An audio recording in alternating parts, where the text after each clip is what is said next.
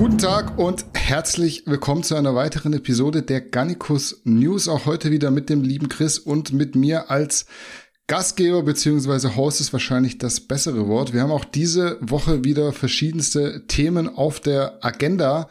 Aber erstmal hoffe ich, Chris, dass du schöne Ostern hattest und wir demzufolge heute gesund und munter nach den Feiertagen unsere Tagesordnung abarbeiten können. Ja, ich habe alle Eier gefunden und wir können da zum Business as usual übergehen.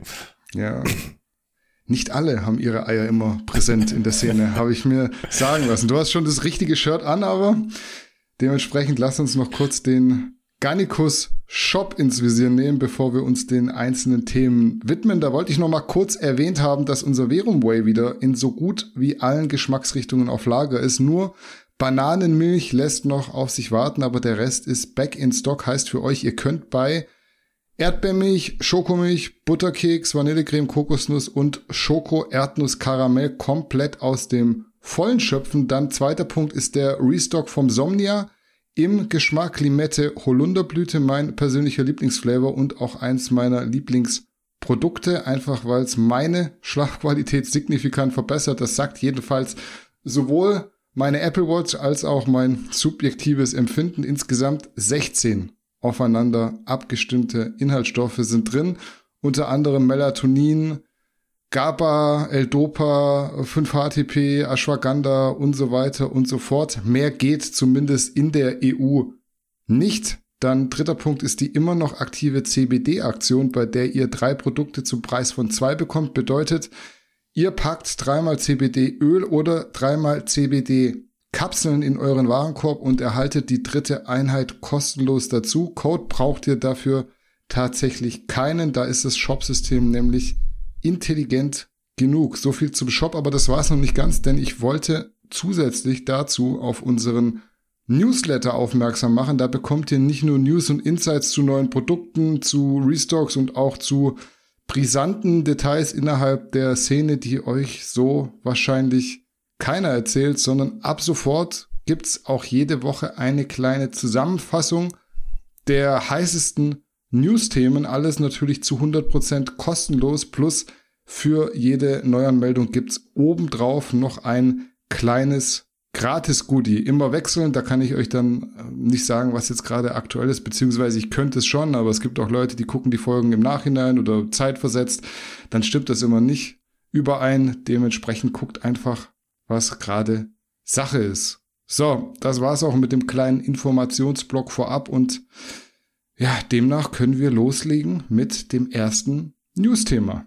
Wir starten heute mit Profi-Bodybuilding, genauer gesagt mit Big Ramy, mittlerweile zweimaliger Mr. Olympia, was im Jahr 2019 so wahrscheinlich auch manch einer nicht mehr gedacht hätte. Auf jeden Fall hat Big Ramy jetzt auf Instagram eines seiner sehr seltenen Form-Updates veröffentlicht und darauf sieht er ziemlich massiv aus. Wenn mich nicht alles täuscht, müsste er da 155 Kilo plus wiegen und das bei durchaus ansehnlichem KFA. Man kann, glaube ich, definitiv sagen, da werden keine Gefangenen gem gemacht, was äh, die Muskelzuwächse angeht, um sich im Dezember den dritten Titel in Folge holen zu können. Jetzt ist nur die Frage, die ich erstmal an dich weiterreiche, Chris was hat man davon zu halten, dass aus einem Massemonster jetzt offenbar ein Massemonster 2.0 gemacht wird. Ich sage mal so, gerade nach dem Tod von Cedric McMillan letzte Woche hat es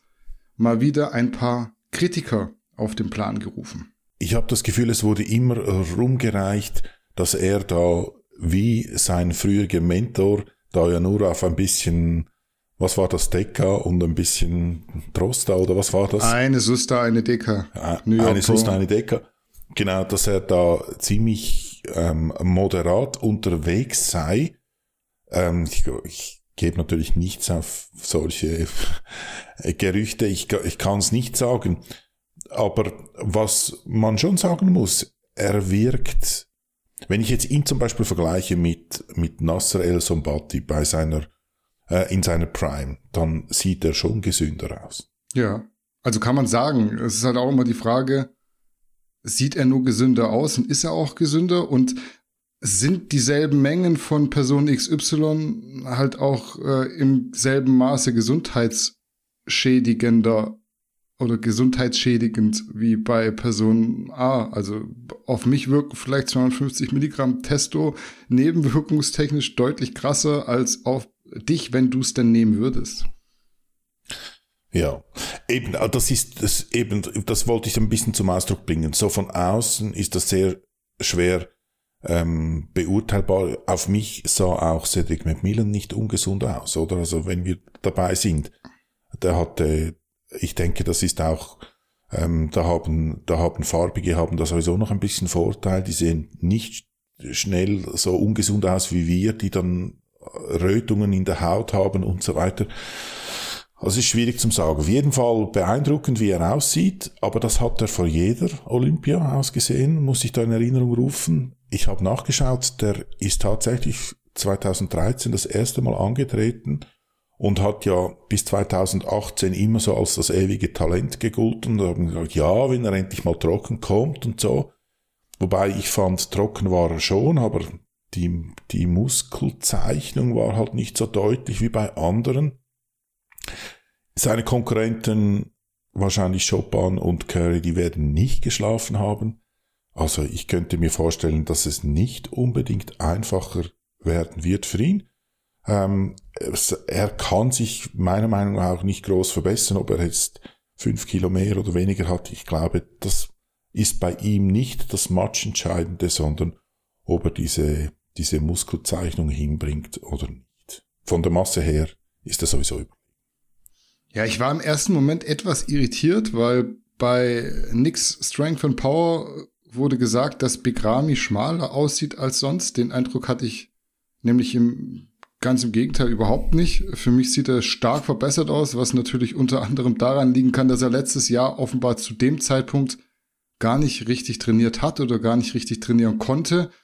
Klar, vielleicht wiegt er nicht so viel wie sonst in der Offseason, aber zum einen ist er sehr gut in Form und zum anderen ist gerade auch Ramadan-Zeit, sprich selbst wenn man wollen würde, man kann als praktizierender Muslim essenstechnisch gar nicht so Gas geben, wie man möchte. Ich finde es auf jeden Fall sehr gut, dass Begrani mal wieder was von sich hören lässt. Das Instagram-Profil scheint ja teilweise so ein bisschen zu verkommen.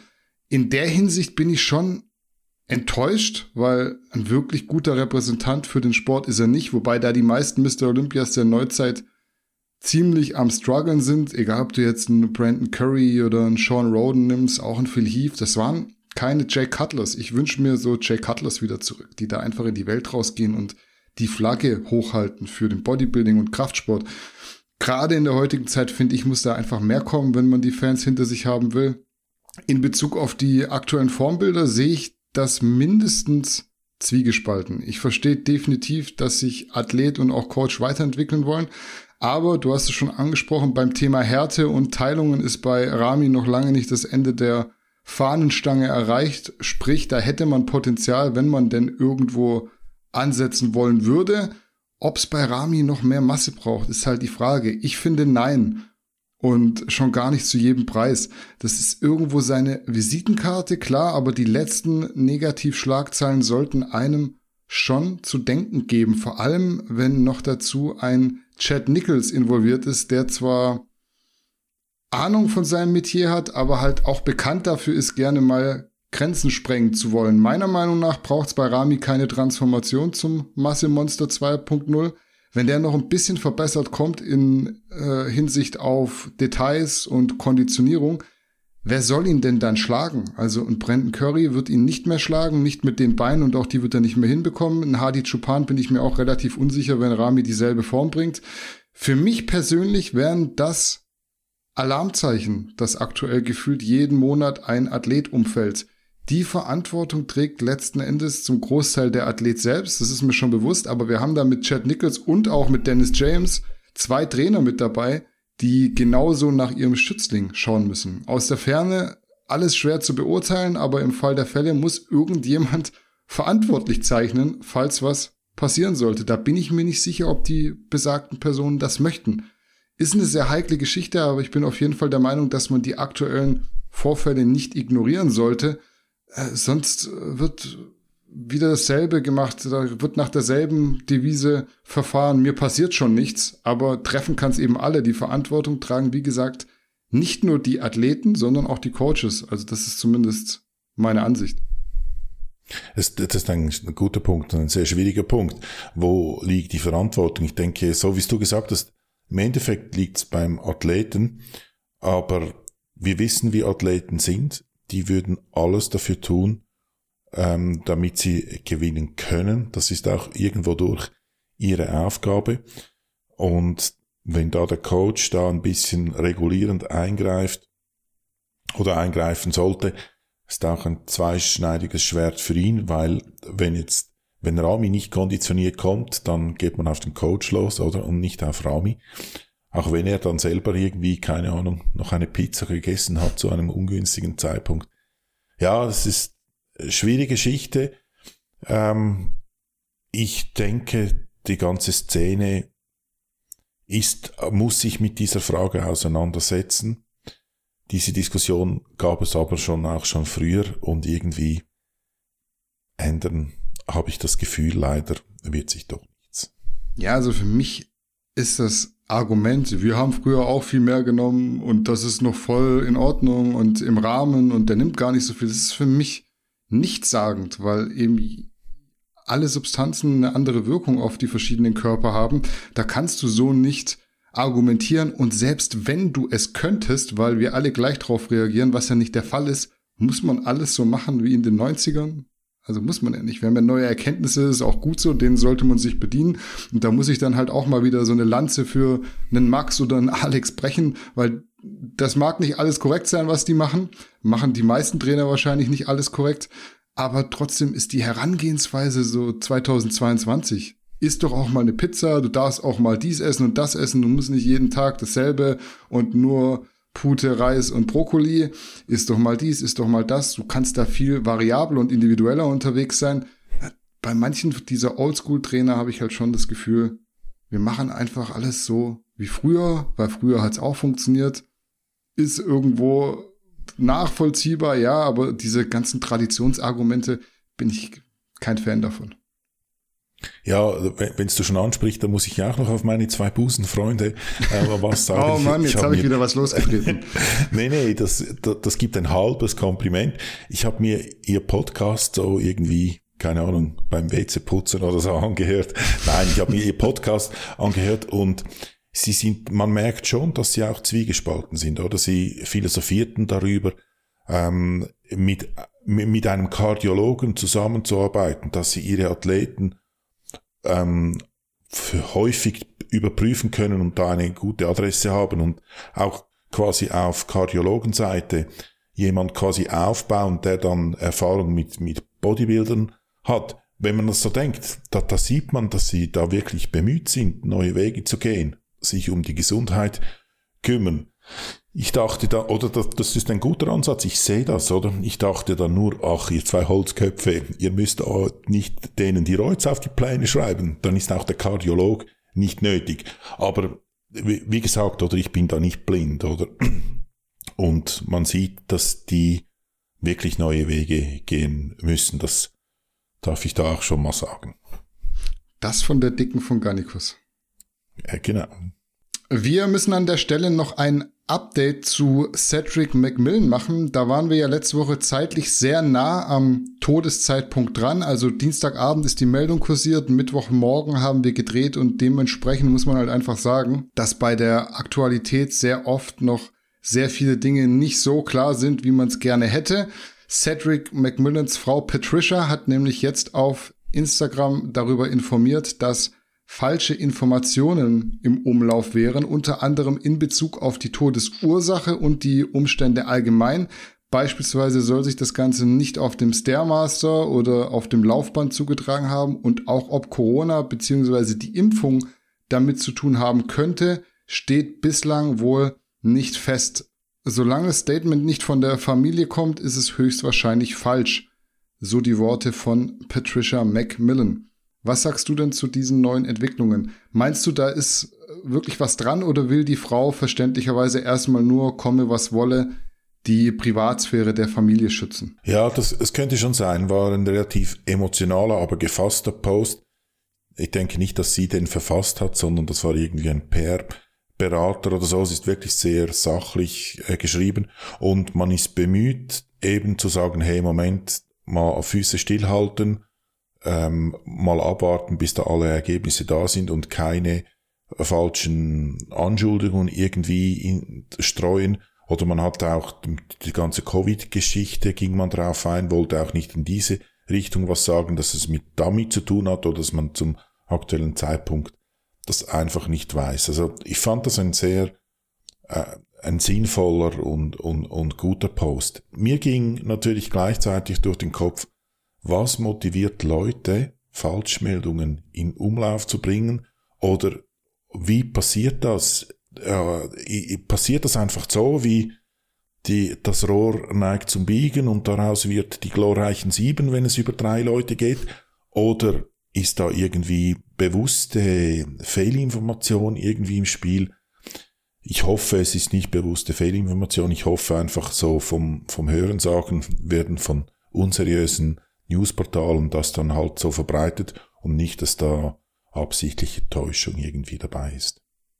Ja, auch bei der Story war ich erst etwas irritiert, weil die ganzen Umstände letzte Woche ja relativ zügig, zumindest größtenteils klar gewesen sein sollen. Wir bedienen uns dann natürlich bei den gängigsten und für uns vertrauenswürdigsten Quellen. Das ist auch klar, gerade bei Themen rund um die amerikanische Szene kann man auch meistens nur auf US-Quellen zurückgreifen, weil die viel näher dran sind und es ja auch immer eine gewisse Zeitverschiebung gibt. Ich weiß nicht, inwiefern das jetzt sozusagen eine Rauchbombe sein könnte, um erstmal in Ruhe die anstehenden Formalitäten erledigen zu können. Unterstellen will ich auch nichts, aber ich frage mich schon auch immer, wer soll die Geschichte genau so erzählen, wenn es nicht wenigstens ungefähr so abgelaufen ist. Klar, ich kenne auch das Prinzip stille Post, du hast es angesprochen, aber ey, so doof sich's anhört, am Ende ist er nicht mehr hier und zumindest das scheint zu stimmen. Was ich auf jeden Fall verstehen kann, ist, dass seine Frau erstmal nicht möchte, dass irgendwelche Spekulationen um Corona gemacht werden, weil man da halt sehr schnell in irgendeiner Ecke ist, in der man vielleicht nicht sein möchte.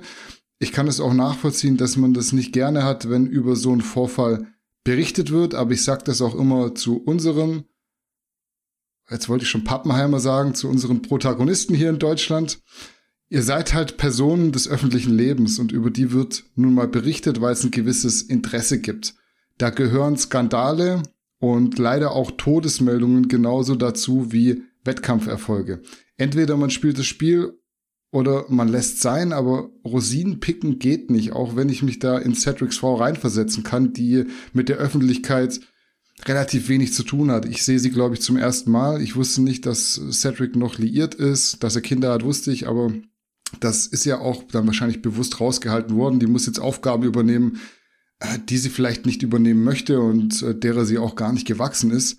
Ansonsten bin ich selbstverständlich gespannt, was sich unterm Strich dann als tatsächlicher Ablauf herausstellen könnte, wobei es auch hier ganz klar zu akzeptieren gilt, falls es seine Familie nicht möchte, dass weitere Details gelüftet werden. Wir müssen in solchen Situationen nur mal dran denken, was wäre, wenn wir mit sowas im privaten Umfeld umgehen müssten. Da ist jeder anders und drauf, darauf sollte man Rücksicht nehmen. Nicht über den Tod an sich zu berichten, geht halt als Nachrichtenmagazin nicht. Das ist auch klar. Es ist immer eine Frage des Respekts und der Pietät, aber da denke ich, sind wir tatsächlich sehr gut unterwegs, auch wenn man sich durchaus mal an die eigene Nase fassen kann, wenn es darum geht, sich nicht an allen Spekulation zu beteiligen. Und letzter Punkt, ich würde anstelle der Familie versuchen, die ganzen undichten Stellen auszumerzen, weil irgendwo kommen die Gerüchte her, falls es Gerüchte sind. Und da anzusetzen ist vielleicht ja einfach die beste Möglichkeit, um in Zukunft solchen Dingen aus dem Weg zu gehen. Ja, vielleicht ist auch versicherungstechnisch da was drin, oder? Je nachdem, wie sich der Tod ereignet Stimmt. hat. Stimmt.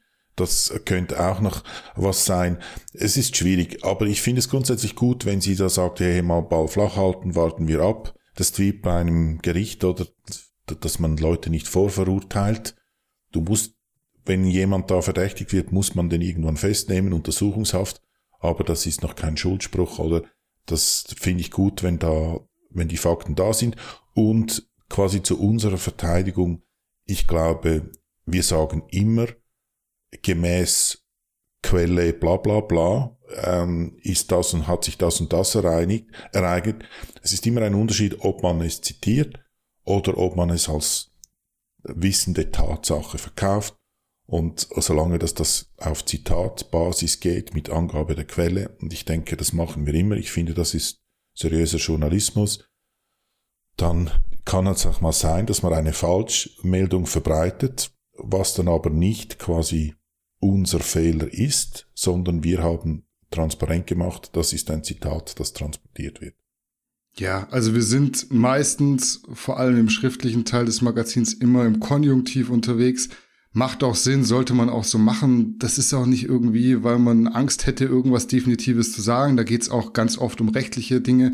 Ich bin kein Fan davon, auch wenn man es im Konjunktiv formuliert, das nicht klarzustellen, weil ich glaube, das ist mittlerweile auch klar geworden.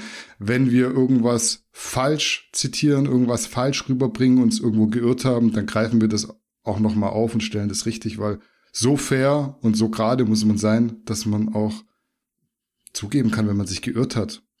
Ob das jetzt in dem Fall so sein wird, werden wir sehen oder vielleicht auch nicht sehen, aber es war auf jeden Fall wichtig, das mal aufzugreifen, dass es da auch noch eine gegensätzliche Meinung zu dem gibt, was letzte Woche allgemein in der, ich sag mal, internationalen Bodybuilding-Presse gesagt wurde.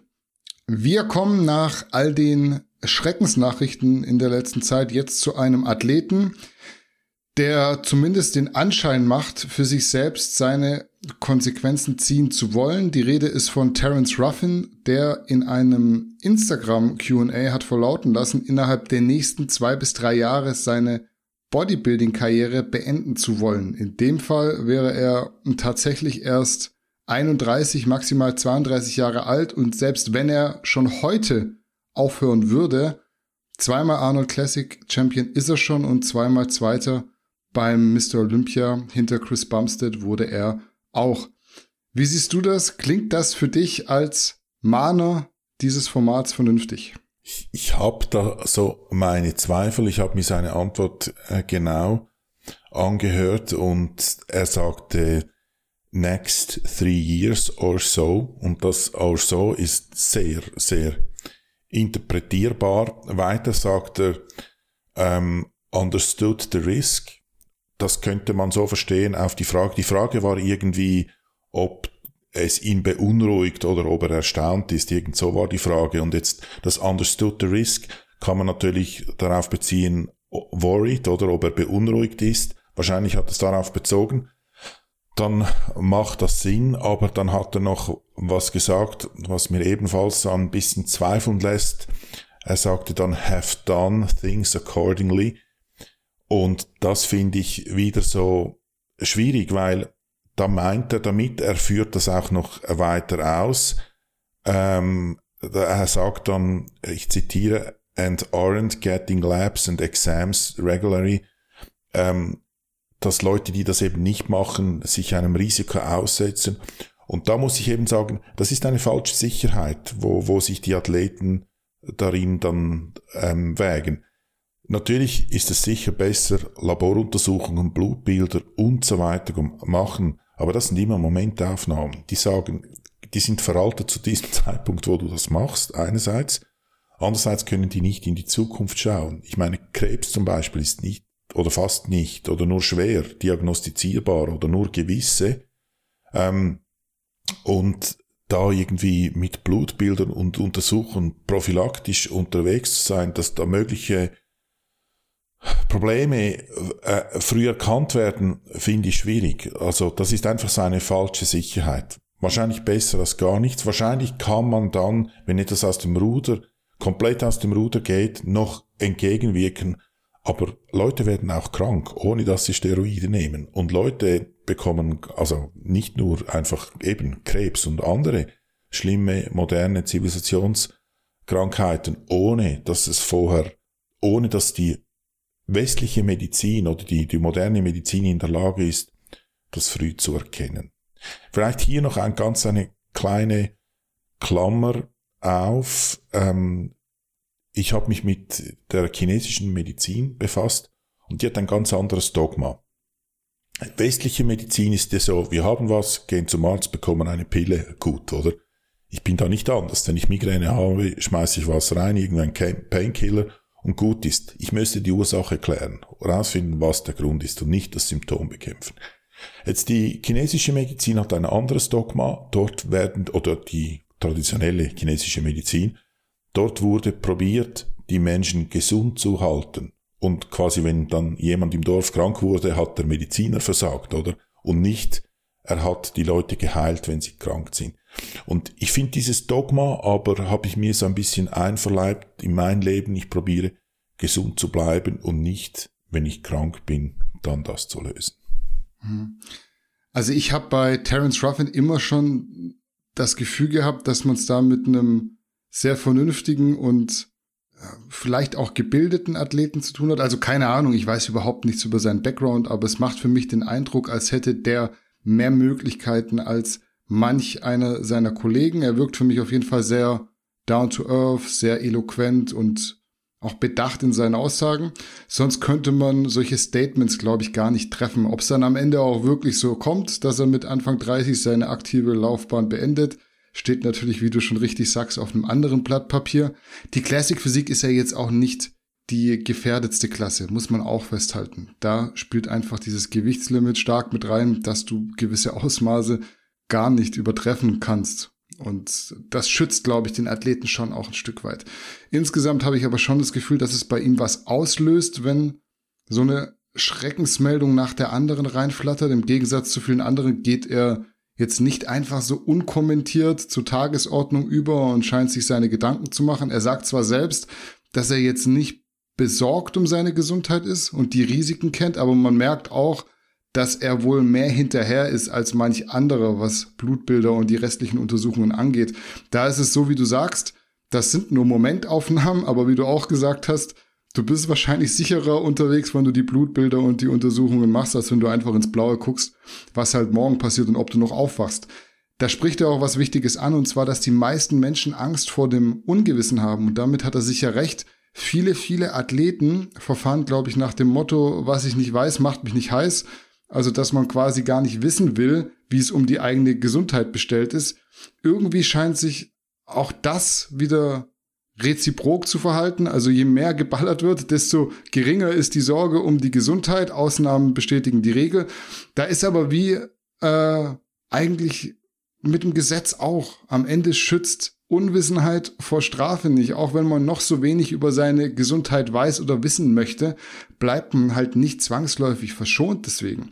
Finde ich auf jeden Fall eine erfrischende Einstellung zu der ganzen Thematik, weil wie man jetzt auch wieder sieht, die meisten werden einfach weitermachen, wie vorher auch. Da züchtet man den nächsten Begrami an. Mit dem jetzigen Begrami wird das Massemonster 2.0 gezüchtet.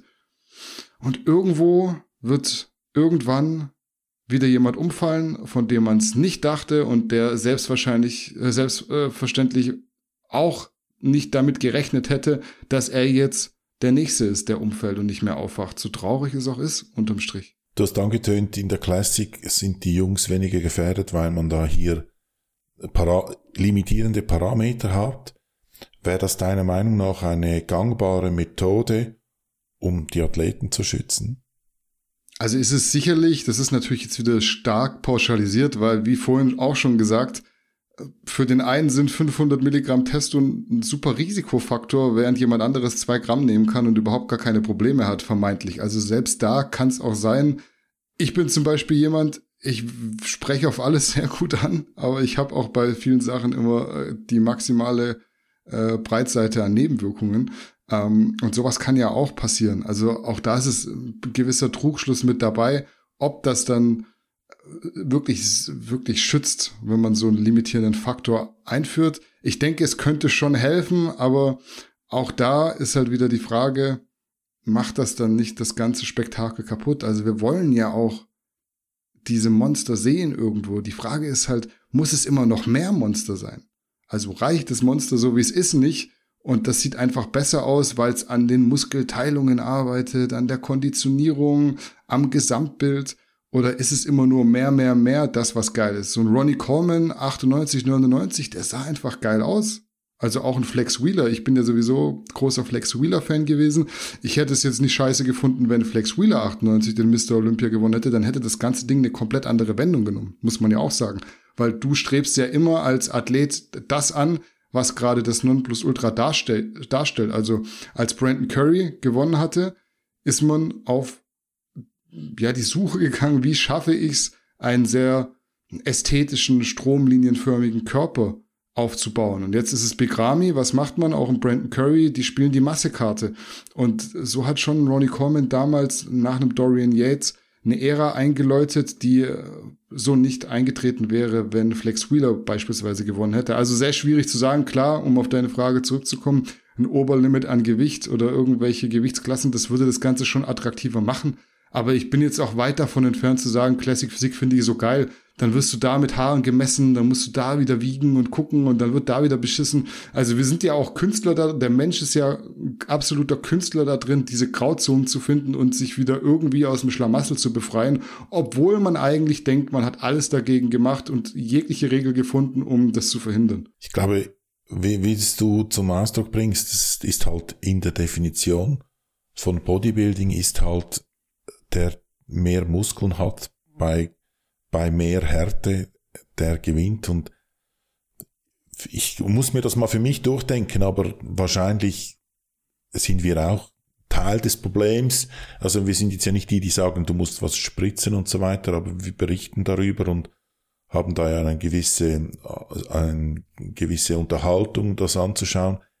Aber ja, ich, ich glaube leider, es ist in der Definition vom Bodybuilding ist mehr oder weniger drin, dass sich diese Leute zu Tode spritzen, wenn es dann was bringt.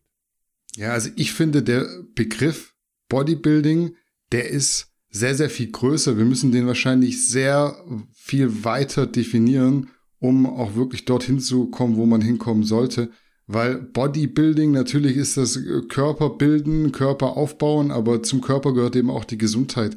Und dass man diese ganzen Faktoren in Einklang bringt und es nicht nur darum geht, wer hat die meisten Muskeln, sondern Wer hat die meisten Muskeln? Bei äh, guter Definition, bei einem schönen ästhetischen Gesamtbild und ist noch verhältnismäßig gesund dabei. Und in den Zeiten heutzutage bleiben halt gerade die gesundheitlichen Aspekte sehr oft auf der Strecke und ich denke, da muss man gucken, dass man irgendeinen Kompromiss findet, wie das nicht mehr der Fall ist. Und es ist ja nicht nur die Masse, oder? Ich meine auch diese, diese Kondition, die sie da auf den Tag des Wettkampfs auf die Bühne legen, ich glaube, die ist höchst ungesund oder wie die aussehen.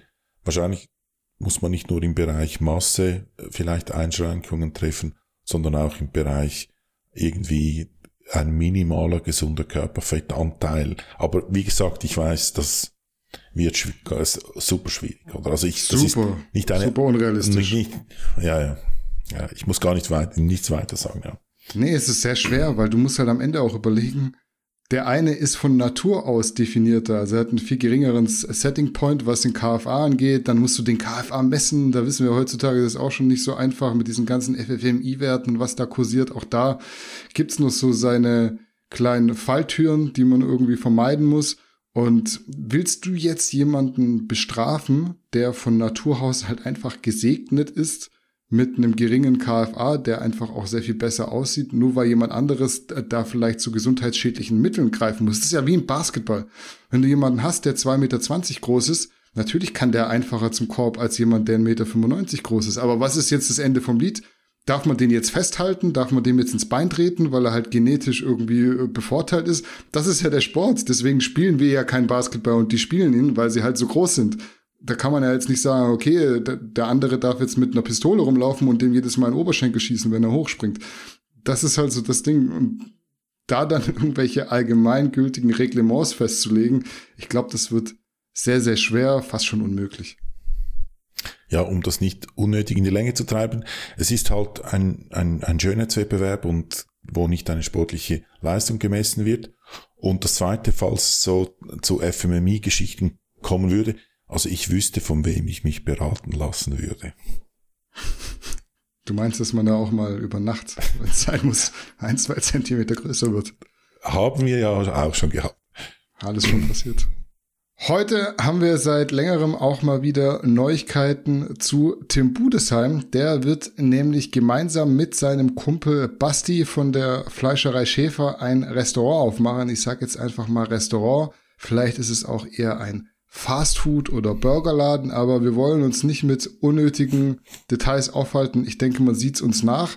Laufen soll das Ganze unter dem Namen Burgeria mit festen Burgertagen, mit Steakabenden, Frühstücksbuffets und anderen Events, die stattfinden sollen. Auch Tim soll regelmäßig anzutreffen sein. Da werden auf jeden Fall neue Märkte erschlossen, würde ich mal sagen. Was hältst du, Chris, von Tims Idee, einen Burgerladen zu eröffnen? Geil aussehen tut's definitiv, finde zumindest ich. Ja, ich bin erstaunt. Er, er setzt sowieso so ein gewisses unternehmerisches ähm, Köpfchen irgendwo an den Tag. Da bin ich, bin ich erstaunt. Ähm, obwohl der Begriff Fleischerei Schäfer wahrscheinlich der Begriff in seinen Videos ist, der mich am meisten nervt, weil der kommt gefühlt alle zwei Minuten. Aber nein, ich, ich super Idee, fand es auch lustig. Im Video heißt es dann demnächst für euch. Hab da sofort ein schlechtes Gewissen bekommen, weil ich bin so nicht so ein selbstloser Mensch. Ich gehe für Arbeiten für Geld, das ich für mich verdienen möchte. Aber da bin ich wahrscheinlich mittlerweile der Einzige auf der Welt. Ähm, ja, sieht lecker aus, da, das, was sie machen da vom Teaser. Und ähm, obwohl ich Burger finde ich jetzt, ich persönlich jetzt nicht sehr originell, aber ich kann mir vorstellen, dass für einen Bodybuilder, der jahrelanges, funktionales, industriell hergestelltes Astronautenessen aus der Tupperware mit Löffel oder Gabel ähm, zu sich nimmt und das an den unpassendsten Orten auf der Autobahnraststätte und weiß ich wo und somit irgendwie 10.000 Jahre kulinarische Entwicklung zerstört, da ist sicher so ein Burger ein, ein, ein Gaumenschmaus. Ich hoffe einfach, dass dort, wo dann konsumiert wird, dass die Leute dort gemütlich hinsetzen können, das Mobile auf der Seite lassen können, nicht jedes Gramm trecken müssen, keine Krise bekommen, wenn da ein bisschen Fett runtertropft, weil das gehört zum Fleisch und macht es fein, das ist lecker und auch irgendwie künstlich hergestellte Gewürze zu Hause lassen. Ja, was soll ich sagen? Erstmal hört nicht auf Chris. Als ich gesehen habe, dass es um Burger geht, hatten sie mich schon in ihren Bann gezogen. Also nach den Burgerbildern und Videos kann ich jetzt leider nicht mehr ganz so objektiv sein, wie ich sonst wäre. Aber Spaß beiseite. Ich muss sagen, ich finde das sehr clever von Tim, dass er versucht, sich verschiedene Standbeine aufzubauen. Wir schimpfen ja immer über die Athleten, die es nicht schaffen, aus ihrer Bodybuilding-Karriere einen Übertrag ins alltägliche Leben zu realisieren. Und da ist Tim ja ganz vorne mit dabei bei unseren Profis, das zu schaffen. Neben Familie und Studium hat er sich ja schon so ein kleines Business-Imperium aufgebaut, muss man sagen, mit dem er auch abseits seiner Leistungen auf der Bodybuilding-Bühne Geld verdienen kann. Ich meine, wenn man mal in seinen Shop schaut, ich habe ihn gerade offen, da gibt's mittlerweile Merch, Essen, Equipment, Blu-rays und ganz, ganz viel anderes Zeug. Ich sehe jetzt hier gerade auch den Subnizer, also diese Tablettenböckschen. Da müssen mir auch die Produkte nicht gefallen. Ich muss die auch nicht cool finden. Ich muss die Preise nicht attraktiv finden. Fakt ist ja, dass Tim sich mehrere Standbeine aufbaut und damit ist er schon mal sehr viel weiter als sehr viele seiner Kollegen. Also mal ehrlich, man hat ja schon den Eindruck, viele leben da von der Hand in den Mund, auch wenn sie dann Leute wie Tim gerne kritisieren, weil der halt etwas gewiefter ist oder generell einfach aus dem Quark kommt und nicht nur Quark ist. Das Einzige, was mir bei ihm in den letzten Wochen und Monaten auch negativer aufgefallen ist, war eigentlich nur die Masse an Werbung im Allgemeinen. Mir ist schon klar, die Produkte müssen sich auch verkaufen. Dafür braucht es eben Werbung. Auch wir müssen Werbung machen, weil wir uns dadurch finanzieren. Und solche Formate wie News und Podcast sonst einfach überhaupt nicht möglich wären, schon gar nicht auf dem Niveau. Da müssen wir Produkte aus unserem Shop, Shop verkaufen. Die sind gut, die sprechen eigentlich für sich, aber die muss man auch ansprechen, die muss man bewerben, sonst läuft der ganze Hase nicht. Trotzdem muss man aber aufpassen, dass die Instagram-Story nicht zu einer Teleshopping-Sendung mutiert, weil bei aller Treue haben auch die Fans ihre Schwelle, ab der sie dann eher genervt als erfreut sind, sage ich mal, über die tägliche Präsentation des kompletten Sortiments der Fleischerei Schäfer. Also da hat man dann schon so zwischendrin das Gefühl gehabt, es wird jetzt jeden Tag bloß noch Tatarbeißer äh, auf dem Tisch geben und äh, man kann außer bei der Fleischerei Schäfer kein Fleisch kaufen. Nichts gegen die Fleischerei Schäfer. Ich glaube, das Sortiment ist super vernünftig und die Qualität ist sehr, sehr gut, aber ihr wisst, was ich meine. Kann aber auch immer viel subjektiver Eindruck von mir sein. Ihr könnt es ja mal in die Kommentare schreiben. Vielleicht bin ich da komplett falsch. Ihr könnt mal sagen, wie ihr das bei Tim empfindet. Ich wünsche ihm auf jeden Fall viel Erfolg mit seinem, nennen wir es Gastronomie-Move. Ich weiß, nachher heißt es wieder, das ist kein Restaurant, das ist, eine, ist ein Burgerladen, das ist dies, das ist jenes. Tim macht Gastronomie und dabei wünsche ich ihm viel Glück. Die äh, Burger sehen ja lecker aus und sollte ich mal in der Nähe sein, was wahrscheinlich nicht so schnell passieren wird, werde ich mich definitiv ankündigen. Dann legt vielleicht auch der Tim persönlich mir einen Cheeseburger auf den Grill. Eine Sache ist ja klar, Johannes Lukas, der wird nicht zur Gefahr für das Fleischsortiment für den, für den Burger, weil der bringt seinen Quark mit. Das ist einfach ein ganz festes Ritual. Johannes mag es mir verzeihen, aber ich finde es immer, find's immer ein bisschen befremdlich, wenn Johannes da auftaucht mit seiner dreieinhalb Kilo Tupperdose und da irgendwie 600 Gramm Quark und 400 Gramm Haferflocken mit 650 Gramm Tiefkühlkirschen obendrauf ist. Es ist super clean und er lebt den Lifestyle, aber ja, wenn er dann da immer sitzt mit der Tupperdose, Meins wäre es nicht. Nein, das ist natürlich gar nichts. Und ich hoffe, an meinem Statement, meinem Eingangsstatement hat man die Ironie ein bisschen rausgehört. Ich meine, obwohl Tim wirkt ein bisschen tölpelhaft, aber alles, was er macht, das macht er gut. Also das muss man ihm neidlos anerkennen und eben da dieses unternehmerische Gespür, das er jetzt da hier den Tag legt, ich, ist beeindruckend, neidlos beeindruckend. Das, was ich halt ein bisschen zum Ausdruck bringen wollte, ist das, was du jetzt am Schluss angesprochen hast. Ich verstehe nicht, warum die, die Bodybuilder A sich so fixieren auf diese Ernährung und so zu diesen Zeitpunkten und zu diesen Makrogrößen die ganze Zeit und drei Gramm, zwei Reiskörner wieder rauspulen. Das macht gar nichts aus. Und ähm, Körper hat Puffersysteme und, und, und. Und wenn da so Burger da eben da ein kulinarisches Erlebnis ist, es gibt so viel gute Gerichte, so viele äh, kulinarische Unterschiede, länderspezifische, so viele Richtungen, das ist unglaublich, was es hier draußen gibt. Und ich sehe dann immer diese Bodybuilder, die dann irgendwo auf der Autobahnraststätte Tupperware auspacken, neben wie Johannes, verzeih's mir, und dann mittlerweile schon mehrere Flav Pulver, Drops, whatever hineintun, weil man diesen Kleister sonst nicht essen kann. Es ist ja auch, man isst auch nicht 500 Gramm Quark. Ich weiß gar nicht, ich weiß, es kostet nichts und so, ja, da hat viel Eiweiß, aber nur, ich habe das Gefühl, diese ganze Industrie gibt es nur, weil man so abgedriftet ist und das Gefühl hat, man muss man muss Haferflocken 150 Gramm und eben Quark essen. Nein, muss man nicht. Man kann auch ganz normal essen. Und wenn da diese Burger, Burgeria, Burgerei, whatever, etwas dazu beiträgt, um da wieder normales oder mehr oder weniger normales Essen da ein bisschen unter den Bodybuildern bekannt macht, dann alles richtig gemacht. Ja, wie heißt jetzt Burgeria? Burgerei, ich glaube Burgerei und ich habe Burgeria gesagt, auch das sei mir verziehen. Ich glaube, Tim macht einfach insgesamt sehr viel richtig und was man auch sagen muss, er hat's hochskaliert. Die Businesses eskaliert, ohne dass er die Hilfe von Karl S. in Anspruch genommen hat. Ich glaube zumindest, es ist so. War auch unser letztes Thema für heute. Demnach wären wir von meiner Seite aus durch. Gibt's von dir noch was zu ergänzen? Ich frage höflichkeitshalber trotzdem wieder. Also ich hätte schon Lust, die Akte Karl S. da oder Karl F. mal aufzumachen, aber das, das, das müsste man gesondert. Ja, ich habe ja gehört, Karl S. wäre nicht abgeneigt, in den Podcast von Tim Gabel zu ja. kommen. Da hätte ich ja richtig Lust drauf, weil auch Tim, den Podcast finde ich gut, der hat da sehr, sehr interessante Gäste immer. Äh, ich hätte auch Tim gerne im Podcast, er antwortet nur leider immer nicht. Das ist so sehr, sehr schade. Auch Karl S. hat es nicht so mit dem Antworten, beziehungsweise will, glaube ich, nicht. Kommt doch alle mal zu uns in den Podcast, dann können wir das alles vertiefen, wie man die Business skaliert. ja, äh, das glaube ich sofort, dass er in den Podcast kommen möchte, weil er hat ja noch kaum Klicks oder der hat ja irgendwie noch 3.000, 4.000 Klicks auf den Videos. Der ist irgendwie ein bisschen uninteressant geworden.